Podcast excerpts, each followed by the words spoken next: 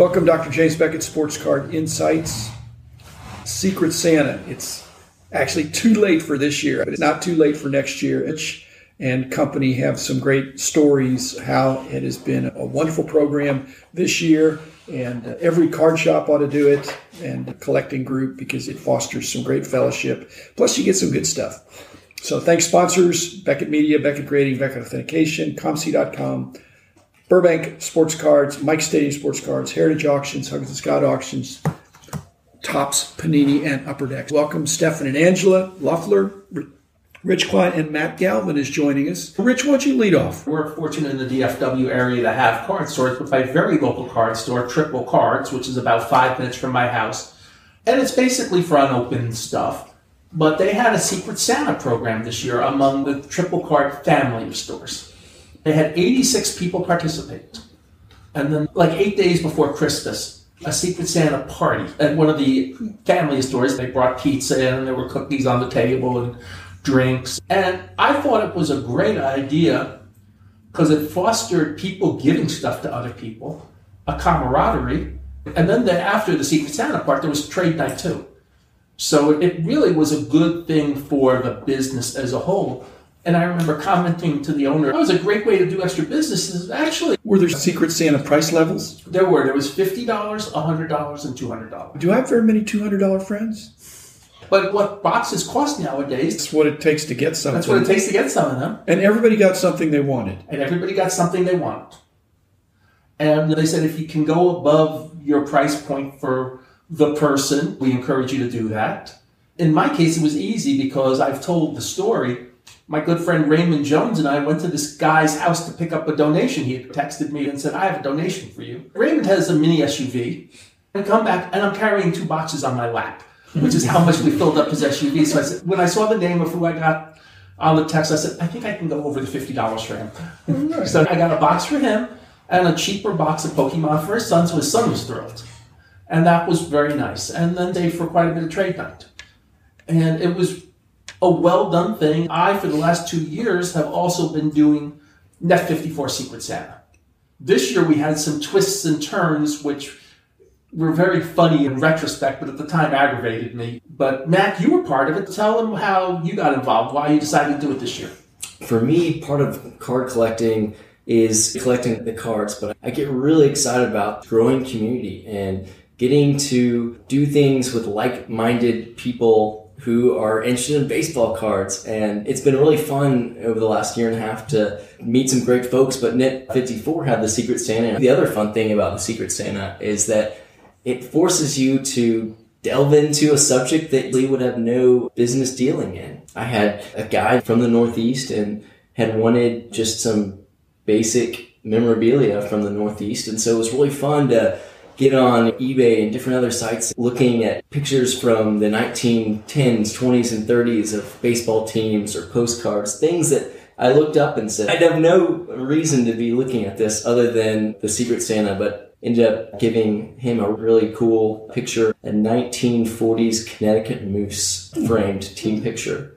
So I'm a T206 guy, so I've got some great looking T206 Collins as well. Win for everyone, and I know Rich did a great job of coordinating as well. Appreciate that. I had a couple funny stories. There were a couple people who sent me DMs later. I'm not getting anything. I got them all in late, but it was a couple people who forgot to hit send. And then a week or so after Christmas, I had somebody said, I haven't gotten anything yet. I said, I don't think I ever got an address from you. It's mm-hmm. hard for you to receive anything if I don't get an address he has since gotten his Secret Santa gift. So, but it's a lot more fun if there's like a party mm-hmm. or right. a, a, a, come together. What I do, and did the Net 54 have any of that? Because they're all over the country. They're all over the country. Well, about 6 p.m. Christmas Eve, I encourage everybody to post pictures of okay. what they get. Okay. In fact, there was somebody who wanted Amelia Earhart memorabilia.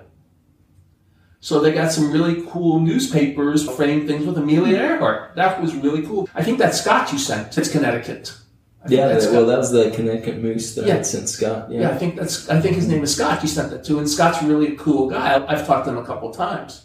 I think and, Secret Santas are great in general for introducing people to the hobby because people ask for different things.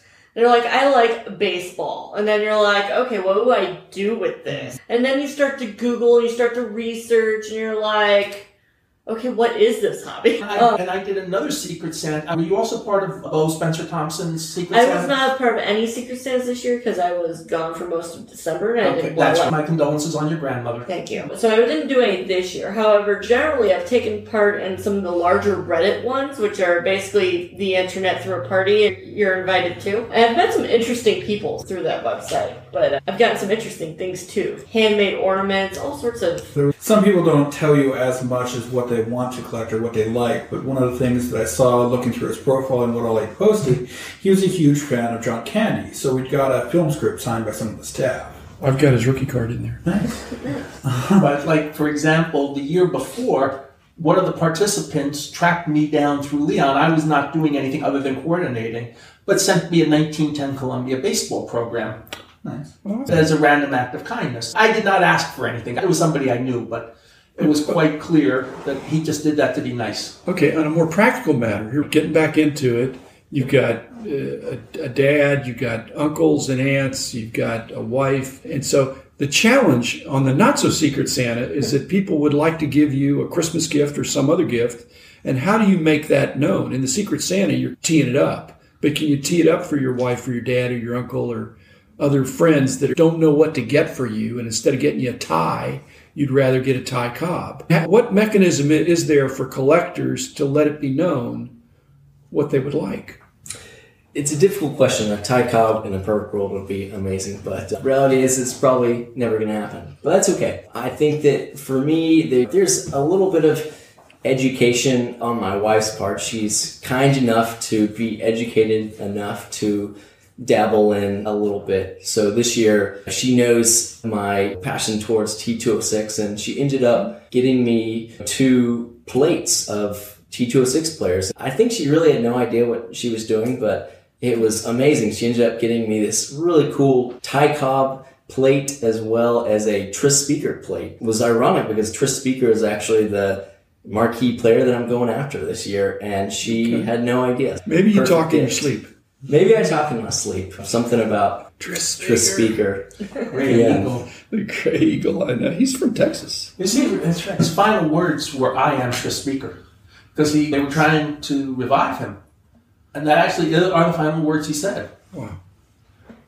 But it is a difficult question, though. I think that you can lead your friends and family to the water a little bit. I think part of the excitement is not knowing what you're getting, so you don't want to send them links to something you want exactly. The exactly. hint but cannot be too heavy. that's right, but you want to do it in a way where Leave you your can- browser open. Yeah, exactly. So I think there's a lot of ways to Amazon do it. wish list. I find that when you make it more general, they find things you would have never thought existed. Like you don't want to like lead them exactly to the card you want. You want to lead them to the realm and then let them play in that realm, and then you'll generally come up with something And that. get ups, upsold. okay, and I want to go back to one thing about the party. One thing I forgot to mention with Triple was that they also made sure to get small boxes of cards for everybody who attended. Everybody, everybody got party favors, and they got corporate sponsorship from Topps and Panini, and Leaf sent a few things.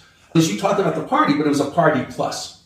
Mm-hmm. So it was really nicely done, and I do want to stress that. One year, one of the people who used to run the Secret Santa on the 54 had extras of one of those 1950s playing cards, and he sent out those cards to everybody who participated. I, I have to look for something similar for next year. That's one of my goals, and the other goal is I know what screwed up this year, and I will fix that for next year.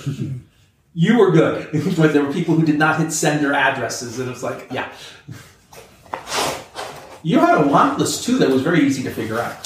That's true. The general topic of T206 is pretty easy. Okay, so what would happen if you got a duplicate? Would you sell it off? Would you trade it off? Well, right now you're still on the accumulating phase, but would you buy a group of them at a really good deal? Or are you a purist where you only want the ones you need?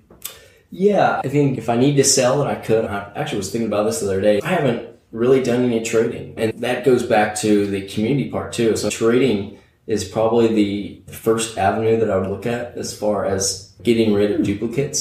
Selling is fine; it's pretty easy to unload T206 in hmm. the right places. Hmm. But but yeah, trading would be the first avenue that I would run to. My guess is if you went to the Dallas show, the Waters Creek show, and you just didn't knock on every table door, but if you just went to the ones that had vintage stuff and say, hey, I'm collecting T206s. Let me know if you ever have any. It wouldn't take very long before they would associate you. And T218, same thing. They'd be on the lookout. And they might bring them the next time. I think Ryan Nolan does that. He's building up a national network. is developing the sense of community. They need to know you and what you're about. And to You're be the twins collector. And to So be people honest, are going to figure that out. There's a dealer at the show, at least one that puts stuff away for both you and I at the Dallas Card Show. Instead of having to worry about looking through the stuff, he's handing you boxes. The thing I with having a table is people come to you with their stuff, and if they're thinking, I, I already know where it's going, they're gonna buy it from that person. But if they don't know where it's going or they don't know enough about it, it can walk away. Unrelated note, I bought at the last show from Jerry Adamick some Callahan Hall of Famers, the non-players, but he had them in a dollar box. They weren't perfect, but they were nice enough from a dollar. They're maybe five, ten dollar cards. Don't get me wrong; they're not ex- super expensive. And as we're chatting, he goes because you and I both know Jerry for a long time. Jerry still hasn't finished that set, and he started reciting to me which cards he needed to finish that set For all the late issue cards. all the late issue cards. But I was still impressed that he still was focused on trying to finish his set. He's a throwback. He's a true collector, a set completer guy. I bet he's got T206s, Matt. All I right. guarantee need that's why we're telling you this. He lived most of his life in Cleveland and St. Louis and those kind of places. A lot of interesting things have come through Cleveland over the years that people do not realize. When they run card shows in Cleveland, I've lived in Cleveland. The vintage show several at so Strongsville. It's is- great. It's totally vintage. It's totally They would- vintage. Like you'll see things that It'd you be a mini national for T206s, I bet. True. And older cards. It's- You're not allowed to have a table there unless 75% of your table is older stuff.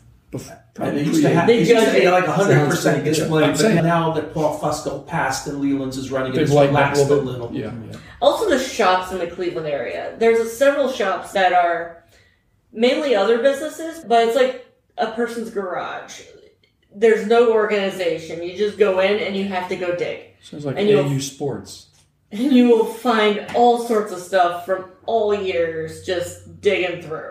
There's also the ones where uh, the sign on the door is a phone number. Call me and I'll come over and open the store. Matt, is this the community you want to be associated with? Sounding a little strange. This No, is the fun Cleveland, community. Cleveland in general is a little strange as a town. But Just remember, it's not Detroit. I will say one thing I am looking forward to is trips around the country that I'll need to take here and there for work or whatever it is, a vacation with family. For instance, I've got a trip coming up to Boston here in a few weeks, and it'll be fun to think about. Hey, where are some spots that I can land and go My you know, check out a collection in Boston or a store? Just beware when you're looking at Google that maybe half the list is actually in existence. Call before you Yeah, go. Very true. Very true. And, and there are a couple big shows in Boston, so you can do things if you arrange your trip correctly, where you can combine the business trip and a little bit of a side, have fun, and be overwhelmed by the amount of cards.